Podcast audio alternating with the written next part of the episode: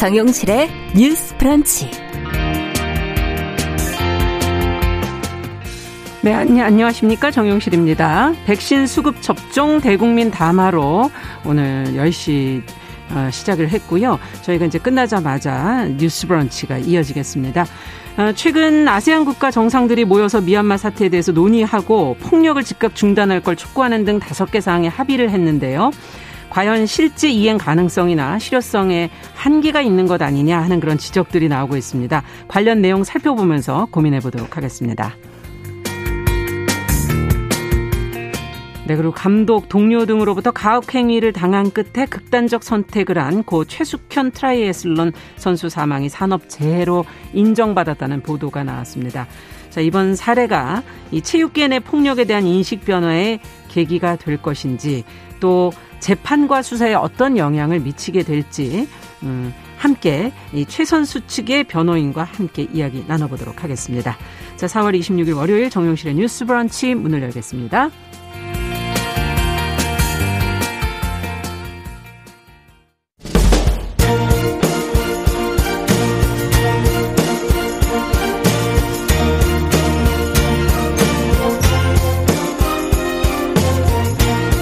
여성의 감수성으로 세상을 봅니다. KBS 일라디오 정용실의 뉴스 브런치 여러분의 의견을 기다립니다. 문자는 샵 9730으로 보내주세요. 짧은 문자 50원, 긴 문자 100원이 부과됩니다. KBS 모바일 콩, 유튜브를 통해서도 무료로 참여하실 수 있습니다. 네. 10시 때는 항상 이렇게 뭐, 어, 저희가 담화 내용들이 발표될 때 많기 때문에 오늘도 백신 수급 접종 대국민 담화 내용을 앞서 들으셨습니다. 어, 주요 내용을 보자면 화이자 백신 지금 2천만 회분이 추가 계약이 됐고 약 1억 명이 맞을 수 있는 부분이 확 어, 확보가 됐다. 우리나라 인구의 두 배가 확보가 됐다. 지금 그런 얘기를 들으셨고요. 어, 그와 관련해서 접종 역량을 또 확충하기 위해서 예방접종센터를 204개소에서 267개소로 지금 확대하고, 어, 5월부터는 이제 일반 국민 대상의 접종이 이제 시작될 것이다라는 얘기를 해, 주셨고요. 9월 말에 70% 지금 접종이 예상된다. 11월에 집단 면역은 가능할 것이다. 이렇게 발표를 했습니다. 문제 발생 시에는 국가가 신속하게 보상을 할 것이다. 그래서 국민의 동참과 아, 마스크 착용을 그때까지 계속 좀 잘 지켜주시기를 당부하는 그런 내용이었습니다. 두 분께서 어떻게 들으셨는지 한 말씀씩 듣고 갈까요? 네. 네 홍남기 국무총리 직무대행 오늘 발표를 보면서 네. 정말 11월 달까지 우리가 집단 면역을 달성할 수 있다면 음. 얼마나 좋겠는가 좀 음. 희망이 조금은 생깁니다만 네. 지금 이제 계약한 부분에 대해서 국민 전체 인구의 한 두 배 계약했다 이렇게 네. 얘기하는데 지금이라도 바람직하다고 봅니다만 문제는 계약을 하고 나서 실제 접종이 되는 음. 것까지가 중요하기 때문에 그때까지 접종이 차질이 없, 없었으면 좋겠다 네. 싶고 네. 그동안 사실 우리가 지금 백신에서 많이 처지는 게 아니냐 음. 이런 우려가 많았는데 사실 이거를 뭐 백신 논쟁이라고 얘기하기보다는 국민의 불안감이 컸다 그렇죠. 그런 측면에서 음. 우리가 백신 가뭄의 우려에서 벗어나서 우리가 제대로 빨리 스피디하게 맞을 수 있다라는 희망을 주는 점에서는 긍정적이라 음. 보고요. 하나는 아, 백신을 맞고 나서 이제 이상 반응이 왔을 때 혹시라도 이런 일이 생길 때 그렇죠. 기존 의료복지 지원 제도로 연계해서 치료비를 지원한다고 얘기하는데 음. 조금 더 적극적으로 어떤 정부의 대응팀을 하나 만들어서 음. 적극적인 모니터링을 하고 어 인과관계 입증이 실제로 많이 어려울 수가 있기 때문에 네. 좀 추가적이고 선제적인 조치를 하는 건 필요하지 않겠나 이런 음. 생각이 듭니다. 네. 어떻게 들으셨는지요? 오늘 담화문에는 언급이 됐지만 지난주에 나온 보도를 보니까 요. 지자체별로 네. 담당자를 지정을 해서 음. 그 담당자를 통해서 백신 이후에 이상 반응, 뭐 보상, 뭐 병원 음. 치료 등에 대해서 다 상담을 좀 하게 하는 방안을 정부에서 마련하겠다라고 밝힌 것이 있습니다. 네. 그래서 그런 식으로 해준다면 국민들의 불안감이 훨씬 덜어질 것인데 다만 우리가 현장에 설 때 왜 행정 절차를 너무 중요시해서 정작 국민들이 답답한 경우가 많다고 했으니까요. 네. 그 부분 역시 조금 더 섬세하게 좀 됐으면 좋겠습니다. 그리고 박사님께서 말씀해 주셨듯이 여러 가지가 이제 뭐다 좋은데 안전이 정말 최우선이잖아요. 자꾸 해외에서 음. 이런 보도가 나올 때마다 국민들이 헷갈린다는 거죠. 그래서 그에 대해서도 정부도 어떤 절차를 통해서 어떻게 안전성이 검증됐는지에 음. 대해서 전문가들과 함께 의견을 내준다면 네. 우리가 해외 뉴스 보고 헷갈리는 없도록 정부가 선제적으로 먼저 좀 정보 공개, 정책 소통에 좀더 음. 적극적이었으면 합니다. 네. 자, 저희가 오늘은 어 대국민 담화를 들은 관계로 어 여러분들 기다리시는 건강한 식탁은 저희가 오늘 좀 삭제를 하고 다음에 또 더 재미있는 내용으로 준비를 하고요. 오늘 뉴스픽 이제 문, 어, 하나하나 뉴스들로 좀 들어가 보도록 하겠습니다. 어 저희가 소개도 안 하고 시작했나요? 소개 안 했어요. 대국민 담화 내용 정리해드리느라 정리해드리느라고 바로 그렇죠? 다 들어왔다 그러니까 지금 놀래서 어, 도공감 여성정치연구소의 송문희 박사님 얘기는 하셨지만 다시 한번 인사하시고요. 네 안녕하세요. 네. 전혜영 우석대 개공 교수님 안녕하십니까? 네 안녕하세요. 네. 자, 오늘 뉴스픽 내용들이 중요한 것들이 많아서요. 하나씩 좀 보죠. 최근에 아세안 정상들이 지금 모여서 미얀마 사태 해결을 위한 어, 방안을 좀 논의하면서 다섯 개 항에 합의를 했어요. 어떤 내용인지 좀 하나씩 좀 들여다 보도록 하죠. 전혜영 교수께서 먼저 내용을 좀 정리를 해주시면 같이 한번 고민해 보겠습니다. 예, 지난 2월 쿠데타 군이 미얀마를 사실상 장악한 이후에 유혈 네. 사태가 너무 심각하다라는 지적이 국제사회에서 계속 제기돼 왔고요. 네. 이런 사태를 논의하기 위해서 아세안 특별 정상 회의에서 이 문제에 대해서 논의를 했습니다. 그런데요, 이 회의가 열리기 전에 한 장의 사진을 보고 많은 사람들이 발칵 뒤집어졌다. 왜냐하면 음. 이 미얀마 구테타 이른바 주범으로 불리는 민 아웅훌라잉 최고 사령관이 인도네시아 자카르타 국제공항에 도착한 사진이 딱 떨리면서 예. 인도네시아에서도 피를 묻힌 손에 마이크를 쥐어주는 거 아니냐. 즉, 이 음. 회의가 미얀마 사태를 논의한다고 하지만 실질적으로 군부를 장악하고 이런 것을 하는 사람을 참석시킨 것에 대한 사실 우려도 많이 제기됐습니다. 그렇죠. 그러나 회의 음. 끝에 다섯 개항에 대한 합의가 나온 것은 그래도 의미가 있다라는 음. 평가가 나오는데요. 다섯 강에서 가장 강조된 것은 미얀마 내에서의 즉각적인 폭력 중단, 모든 당사자의 자제, 그리고 국민을 위한 평화적 해결을 찾기 위한 대화, 그리고 아세안 의장과 사무총장이 특사로서 대화를 중재하는 것, 네. 인도적 지원을 제공하고 특사와 대표단이 미얀마를 방문하는 내용 등이 들어가 있습니다. 음. 자, 그런데 이게 본래 보통 아세안이나 이런 국제 어떤 정상회의에서 회원국의 국내 정치 문제를 잘 다루지 않습니다. 음. 왜냐하면 다른 나라의 특정 국가의 문제를 다뤘을 경우 이 회의 자체가 뭐 파행이 될 수도 있고 그렇죠. 반발이 일어날 수도 있는데 네.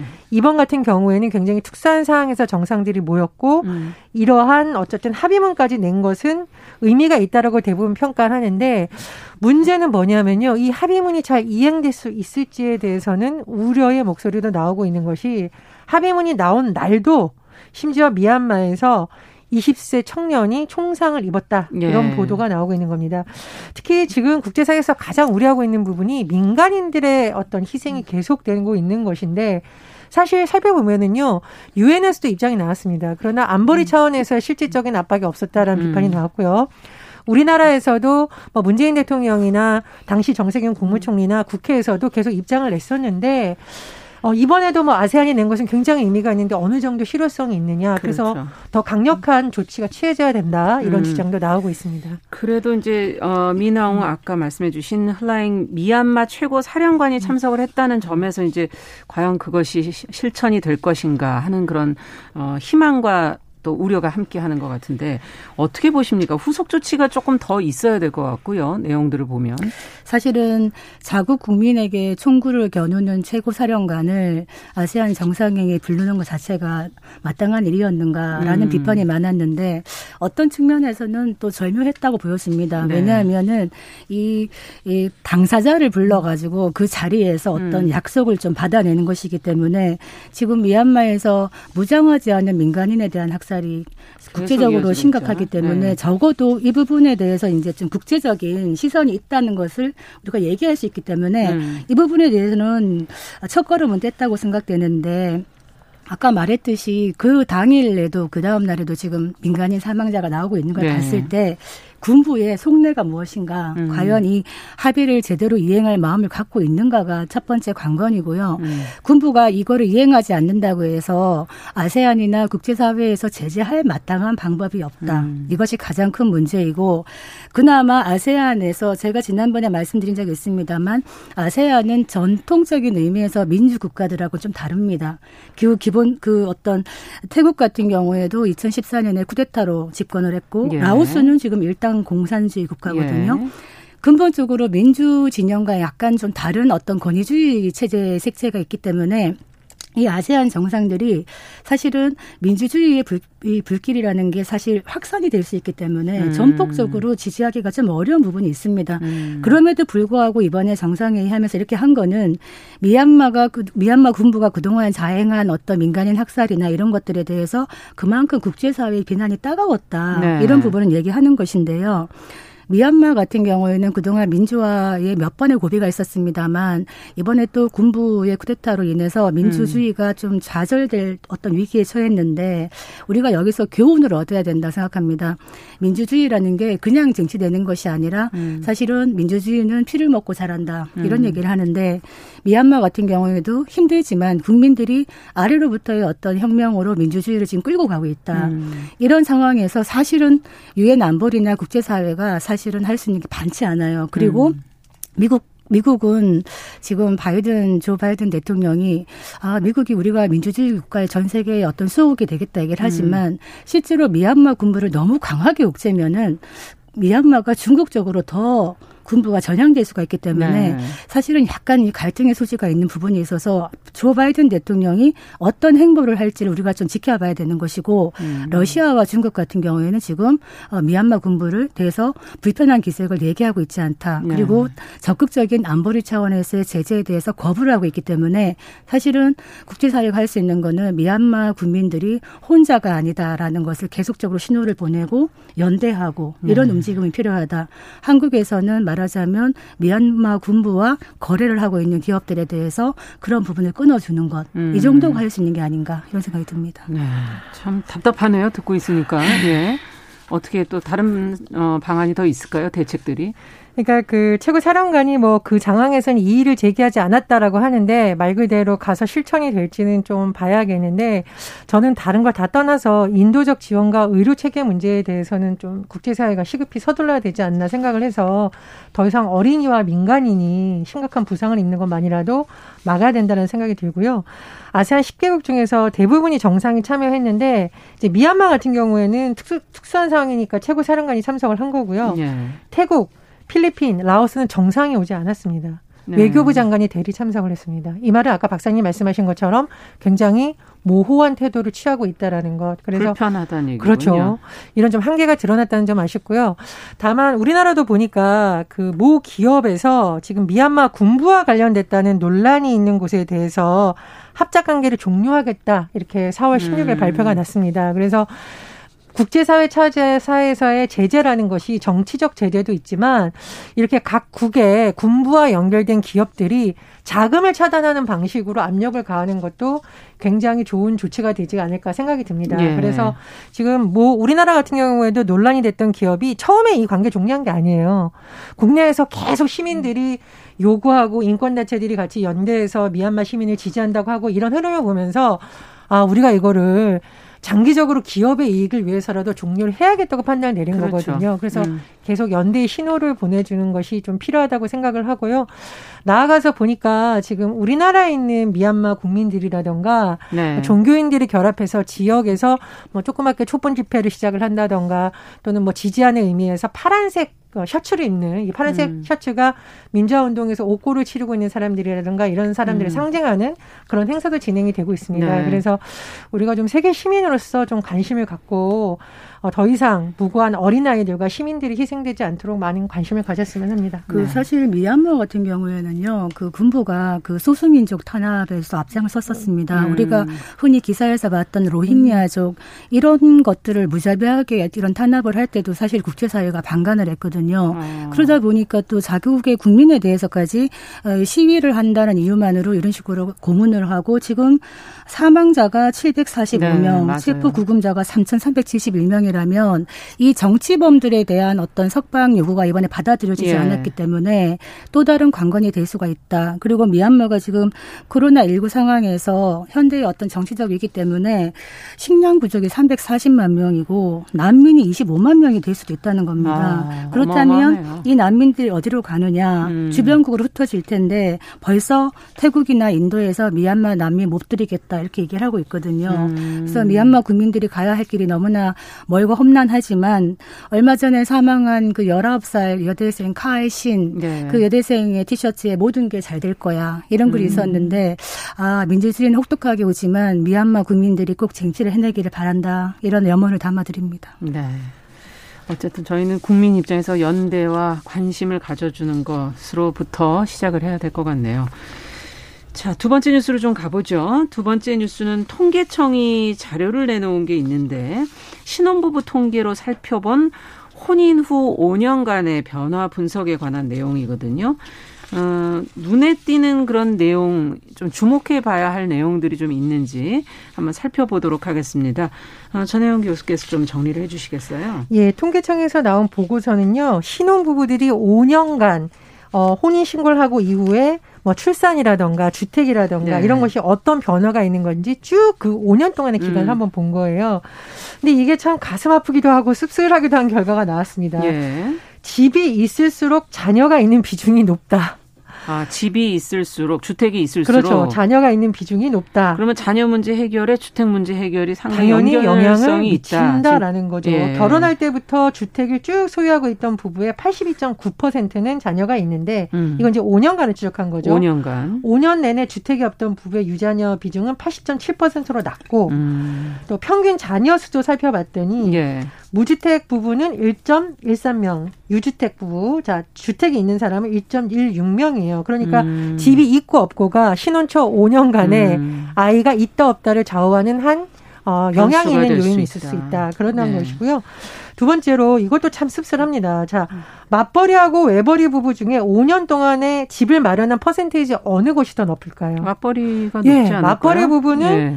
62%가 집을 샀는데 외벌이 부부는 54%다. 그런데요. 네. 자, 그럼 출산은 어떻게 됐을 것 같습니까? 맞벌이가 덜 낫지 않나요? 그렇습니다. 예. 그래서 신혼 5년 동안 외벌이었던 부부는 자녀가 있는 비율이 한 2년 정도 기준에 보니까 65%. 네. 맞벌이 부부는 50%. 네. 그래서 이게 햄릿이 죽느냐 사느냐 그것이 문제로단데 음. 우리나라 신혼 부부들은 음. 집이냐 아이냐 이런 그러네요. 것을 고민해야 되는 현실을 반영한 통계다 이런 비판도 나오고 있습니다. 네.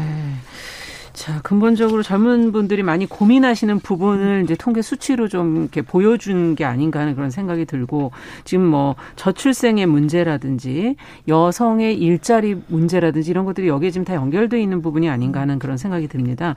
어떤 정책을 펼쳐서 이 근본적인 문제들을 좀 해결할 수 있을지 어, 자료를 보시면서 드셨던 생각들을 좀 같이 좀 나누고 싶네요. 이거 심각한 문제입니다. 네. 집이냐 아니냐 이거 참 선택해야 될 문제가 아님에도 불구하고 현실적으로 음. 이 젊은 부부들이 자리를 잡고 아이를 낳고 집을 구하기가 매우 어렵다는 음. 걸 보여주는 건데요.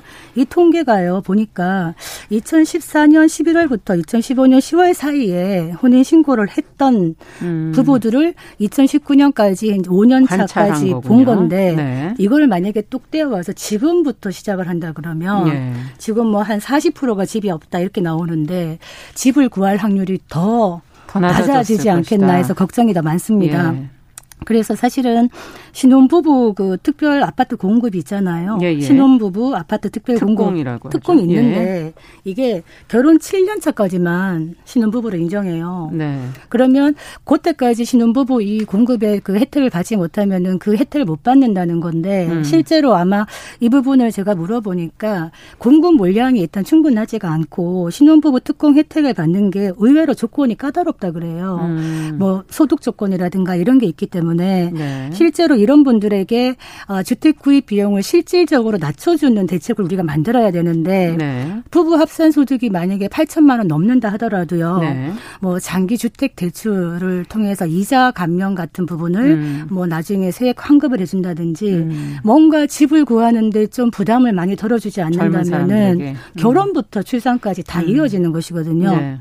네. 이런 부분이 있고 신혼부부 7년 차까지 기준으로 하는데 그럼 8년 차는 그러면은 신혼이 음. 아니라는 무슨 증거가 있나요? 일테면 이 신혼과 구혼에 대해서 역차별이 될 수 있다는 네. 또 반응이 있는 겁니다. 아. 그렇기 때문에 근본적으로 공급 물량을 남이 넓혀야 된다는 것이고 또 하나는 뭐냐? 초혼 여성들의 통계를 봤더니 혼인 3년 차 들어서 경제 활동이 줄어든다는 거예요. 혼인 3년 차에. 3년 차에. 그럼 무슨 이게 무슨 얘기냐? 예. 그때쯤이면 아이를 한번 생각해 볼까? 예. 아이를 한번 낳, 낳죠. 그러면 경력 단절이 오는 시기가 이 시기라는 거예요. 음. 그렇기 때문에 아이냐 일이냐 아이냐 집이냐라 선택할 수밖에 없는 이런 환경을 음. 정책적으로 바꿔주지 않는다면 결혼과 비혼과 비 출생의 저하율 이런 부분을 맨날 떠들어봐야 현실적인 실효성이 없다. 네. 이런 생각이 지금 듭니다. 이것만 봐도 사실 어, 이 출산의 문제를 여성가족뿐만이 아니라 어, 다른 부처와의 연계성 속에서 그렇죠. 이걸 풀어야 된다는 게 지금 벌써 네. 나온 것이 아닌가 하는 그런 생각이 들고요. 어떻게 보시는지요? 그렇습니다. 예. 그래서 저출산위원회도 아마 요즘 기조 자체를 뭐 정주환경이라던가 생애에 따른 뭐 돌봄의 네. 문제라던가 이런 인프라 중심으로 많이 생각을 하는 것 같고요.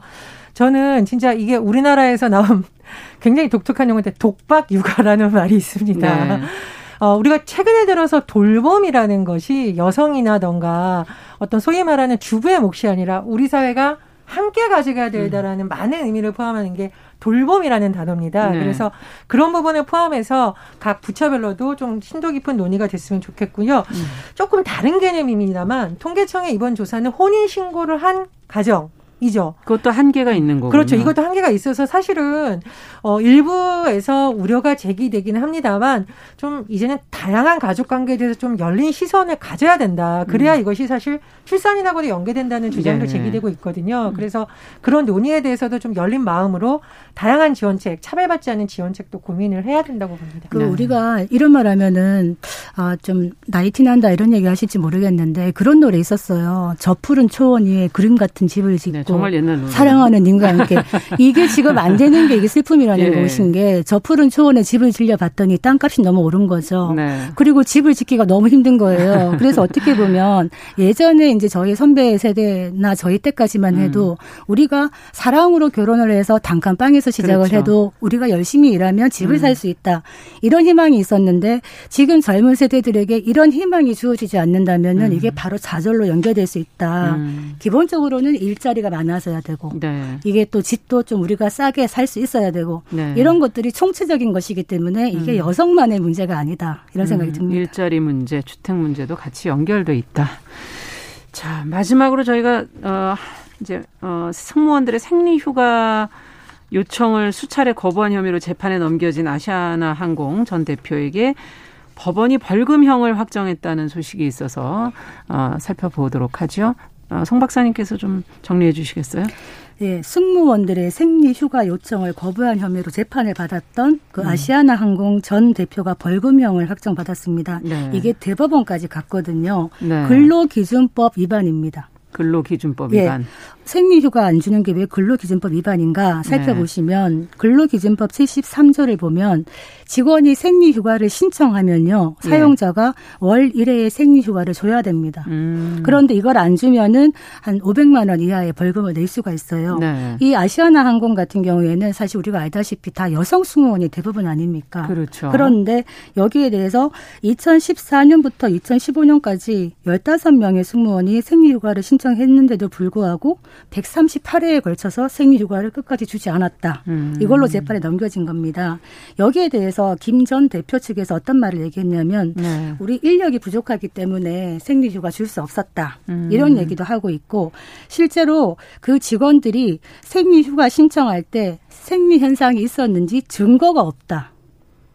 할 말이 없네요. 갑자기 네, 예. 이렇게 얘기했습니다. 여기에 네. 대해서 1심이 뭐라 얘기했냐면 음. 근로자가 생리휴가를 청구하면서 생리 현상의 존재까지 소명하라고 요구하는 것은 사생활 등 인권에 대한 과도한 침해가 되고 그렇죠. 또 휴가 청구를 기피하게 만들 수 있다. 이렇게 음. 얘기를 했거든요.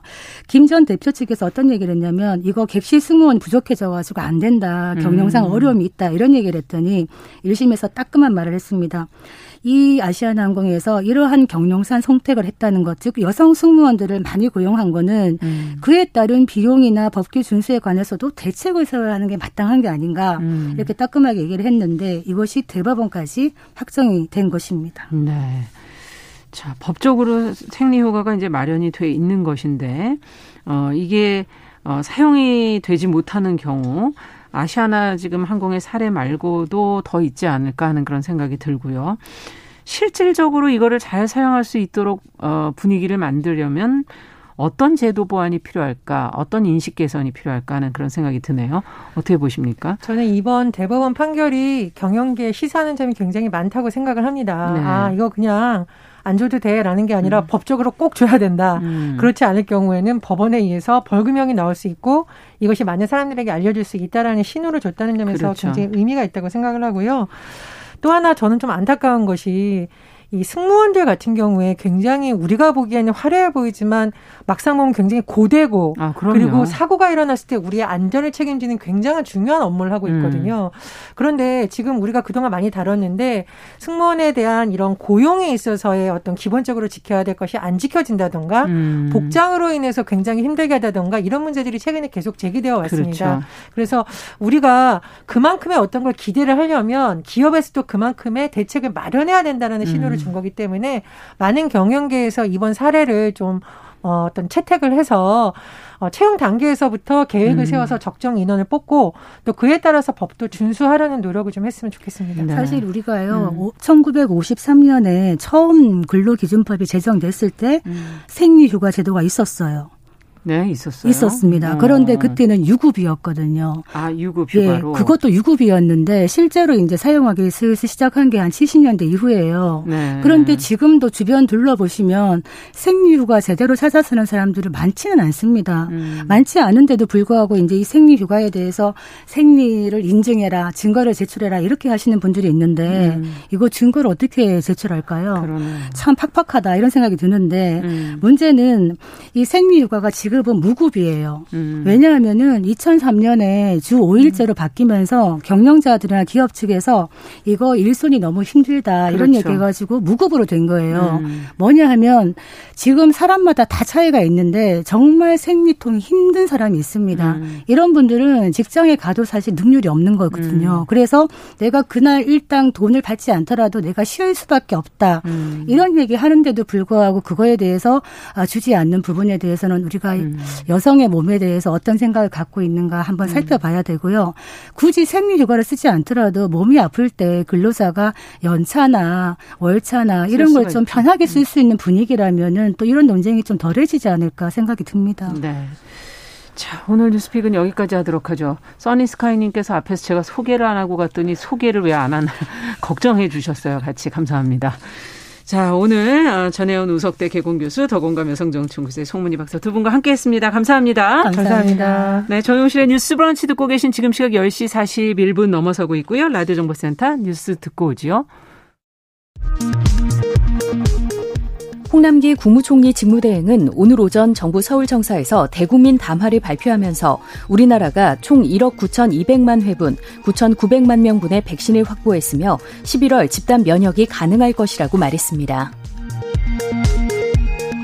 박범계 법무부 장관이 새 검찰총장 후보 요건으로 대통령의 국정 철학에 대한 상관성을 언급한 것이 검찰의 독립성과 중립성 보장에 대한 고려가 없었다는 언론의 지적에 대해 유념하겠다고 말했습니다.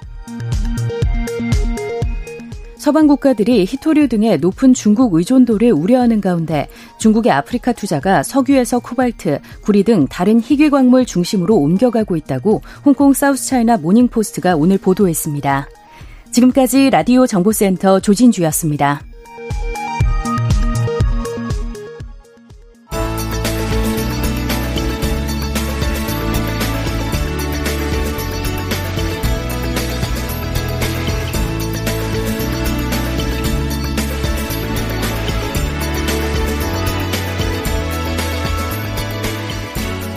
세상을 보는 따뜻한 시선. KBS 일라디오 정용실의 뉴스 브런치. 매일 아침 10시 5분 여러분과 함께합니다.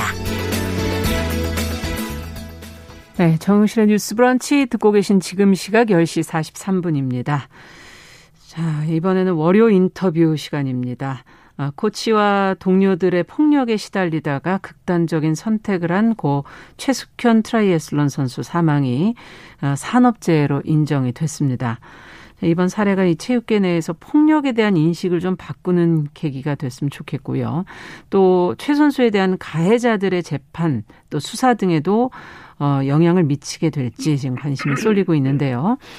자, 오늘은 어, 고 최숙현 선수 측의 변호인인 이영대 변호사와 함께 이번 산재 인정의 의미 등에 대해서 좀 자세히 들어보도록 하겠습니다. 안녕하십니까? 네, 안녕하십니까? 네. 어, 고 최숙현 선수 측 지금 변호사로서 어, 이번에 근로복지공단이 산재를 인정한 것 어떻게 받아들이셨나요?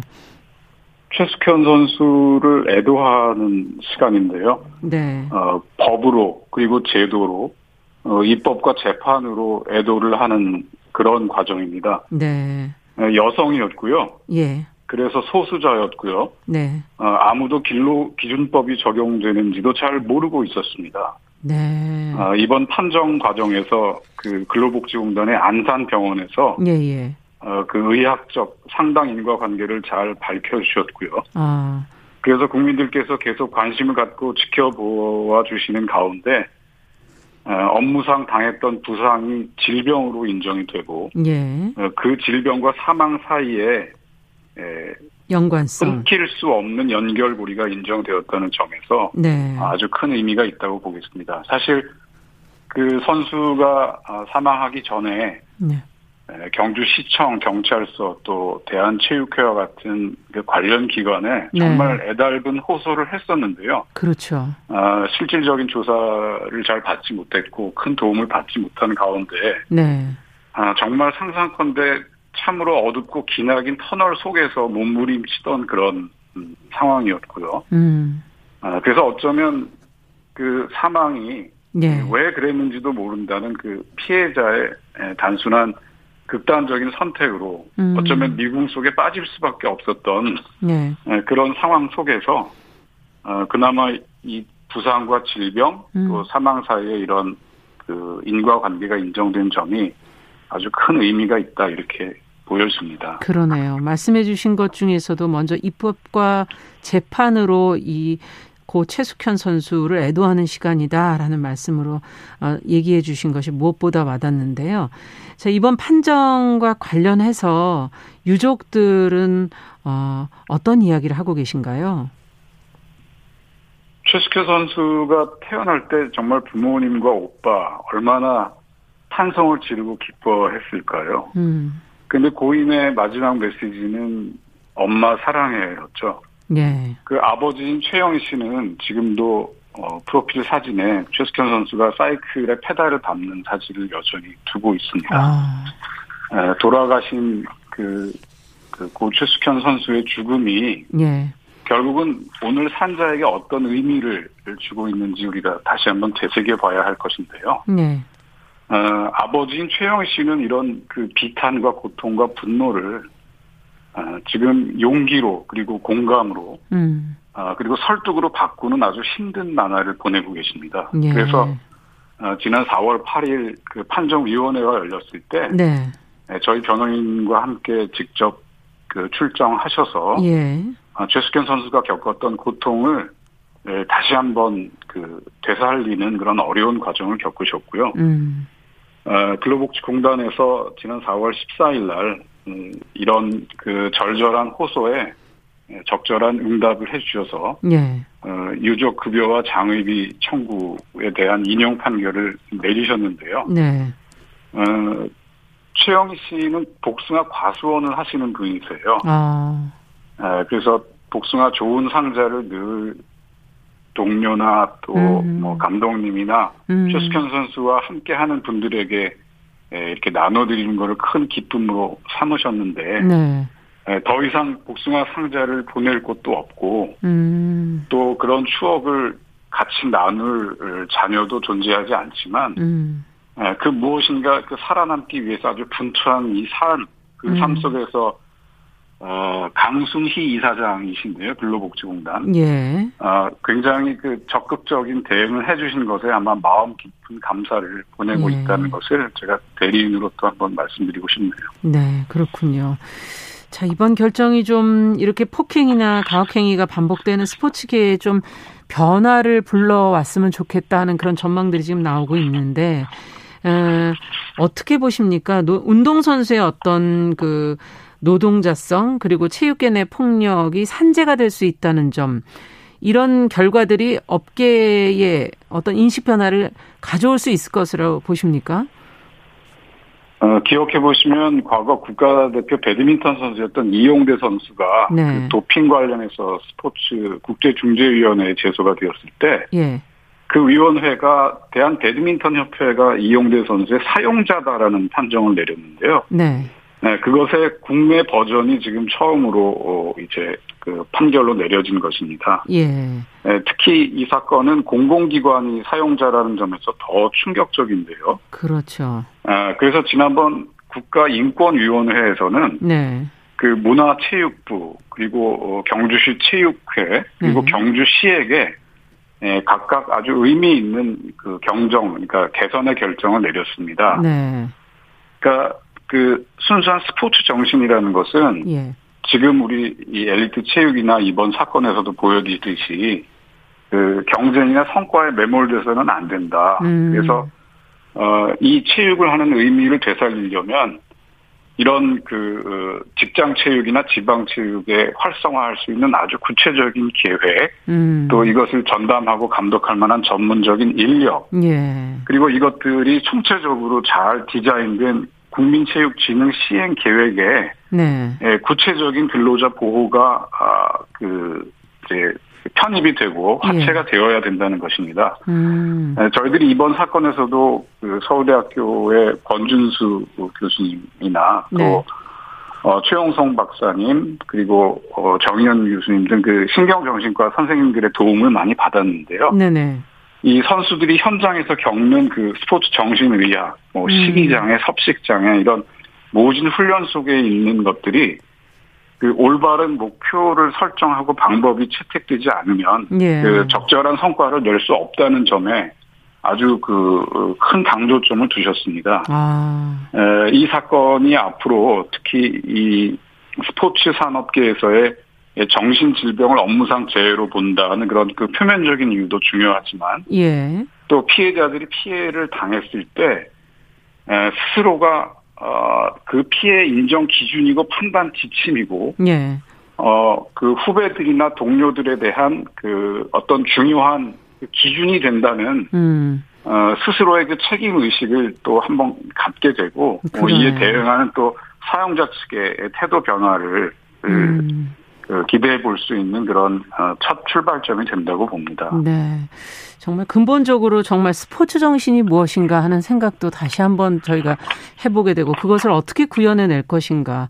어, 이 스포츠를 하는 선수들이 정신적인 질병에 시달린다면 과도한 경쟁을 위해서 이것도 정말 제대로 된 것인가 하는 근본적인 질문도 하게 되는데요. 어, 어쨌든 이번 근로복지공단의 판정서에서 그 고 최숙현 선수의 사망 원인이 된 질병을 업무상 질병을 적응 장애라고 이제 적고 있던데요. 어, 이것과의 인과관계 앞서 그 어, 상당한 인과관계를 밝혔다라고 얘기해 주셨는데 그 내용을 조금 더 설명해 주시겠습니까? 네, 그 판정서에 의하면 적응 장애는 어 이제 스포츠 현장에서 일단 부상이 발생하는데요. 그 네. 부상이라는 건 우리가 뭐 골절상이나 뭐 찰과상이나 이런 외형적인 부상을 얘기합니다. 그렇죠. 근데 부상이 질병으로 바뀌는 부분에 첫 번째 고리가 인정이 되어야 되는데요. 어. 근데 그 진단명이 적응장애와 같은 신경정신과 그 질병인 경우에는 상당히 인정되기가 어려웠습니다. 예. 그러니까 외형적인 그 부상과 그 무형적인 음, 정신적인 그 음. 그 질병 사이의 인과관계가 상당히 인정되기가 어려웠는데요. 네. 게다가 본 사건은 바로 그 적응장애증 때문에 사망에 이르렀다는 것인데요. 예. 적응이라고 하는 것은 우리가 어, 그 외상으로 인해서 예. 어, 어떤 그 충동적인 그 이제 스트레스가 발생한다든지 그런 음. 그 정신적인 압박감이 생겼을 때 네네. 그 정상으로 돌아오는 그 적응 기능이 상당히 약화되고 압박을 받게 된다는 것입니다. 아. 그러니까 그 상태에서 이제 극단적인 선택을 하는 경우에는 예. 어, 바로 그 적응이 안 된 것 자체가 원인이 되기 때문에 그 그렇군요. 아주 그 예, 이런 비극적인 그 상황이 발생을 하는 것인데요. 그 네. 그 통계를 보면 네네. 어, 작년에 그 적 그 신경정신과로 그 산재 신청이 된 건이 약 500건 정도 되는데 예. 예, 그 중에 적응장애 건이 150건이고요. 예. 근데 사망과 인과관계가 인정된 것은 단 한 건이었습니다. 단 한 건. 네. 그리고 그 이전에는 뭐 거의 없었고. 뭐 없었던 그런 상황이어서요. 아, 쉽게 이게 이걸 인정해 주지 않는 분위기였군요. 네. 스포츠계에서 아마 이런 부분들이 일어나는 것은 지금 처음이기 처음이고. 때문에 예. 네, 그런 점에서 그 이 적응장애증에 아. 예, 관한 어떤 그 사망과의 인과관계를 인정하는 것이 쉽지 않 대단히 중요한 의미가 있다 이렇게 네. 저희들은 보고 있습니다. 네. 어쨌든 이 부상이라는 게 스포츠 선수에게는 어쩌면 은퇴로도 연결되는 굉장히 중요한 부분이기 때문에 정신적인 압박감은 분명히 컸으리라는 예상이 되고요. 자, 그렇다면 이번에 이제 어 직장 내 괴롭힘 처벌법이 이제 국회 본회의를 통과했거든요. 간략하게 저희가 이제 시간이 한 30초 정도 남아서요. 어떤 점이 좀 보완됐으면 좋겠다고 보시는지. 어, 종래 근로기준법상의 직장 내 괴롭힘은, 음. 어, 그 금지 행위의 유형으로만 규정돼 있었지 처벌 규정이 없었는데요. 아. 어, 이번 새로운 입법으로 그 행정처벌, 그러니까 과태료 처분이 새로 제도화되었습니다. 예. 어, 이 점에 우리가 큰 의미가 있다고 보고요. 예. 우리 저, 이, 그 정용신 뉴스브런치에서 네. 이런 점을 잘 이렇게 부각을 해 주신 점에 대해서 네. 또 어, 국민의 한 사람으로서 어, 대단히 그 감사한다는 말씀을 드리고 싶네요. 네. 앞으로 좀 보완돼야 될 점은 전혀 없을까요? 이 제도가? 아 그러니까 지금 행정 처분으로만 끝난 것을 때문에 조금 네, 더 강하게 처벌 네, 형사 처벌하는 것은 앞으로 이제 입법화가 될 수 있으리라고 기대되고요. 네. 지금 인과관계가 되게 의학적인 인과관계를 주로 따지는 것으로 법으로 되어 있는데요. 네.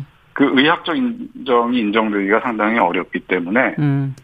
그 점에 대해서는 좀 그 유연한 상당 인과관계를 인정할 수 있는 그런 방법이 필요하겠군요. 그 법 적용이 앞으로 네. 필요할 것이라고 보여집니다. 알겠습니다. 오늘 말씀 잘 들었습니다. 네. 네, 월요 인터뷰 고채숙현 선수의 변호인 이영대 변호사와 이야기 나눠봤습니다. 어, 윤여정 씨가 방금 어, 아카데미 여우 조연상을 수상했다는 소식이 기쁜 소식이 들어왔네요. 이 소식과 함께 마무리하겠습니다. 정용실의 뉴스 브런치 여기서 마칩니다. 내일 뵙겠습니다.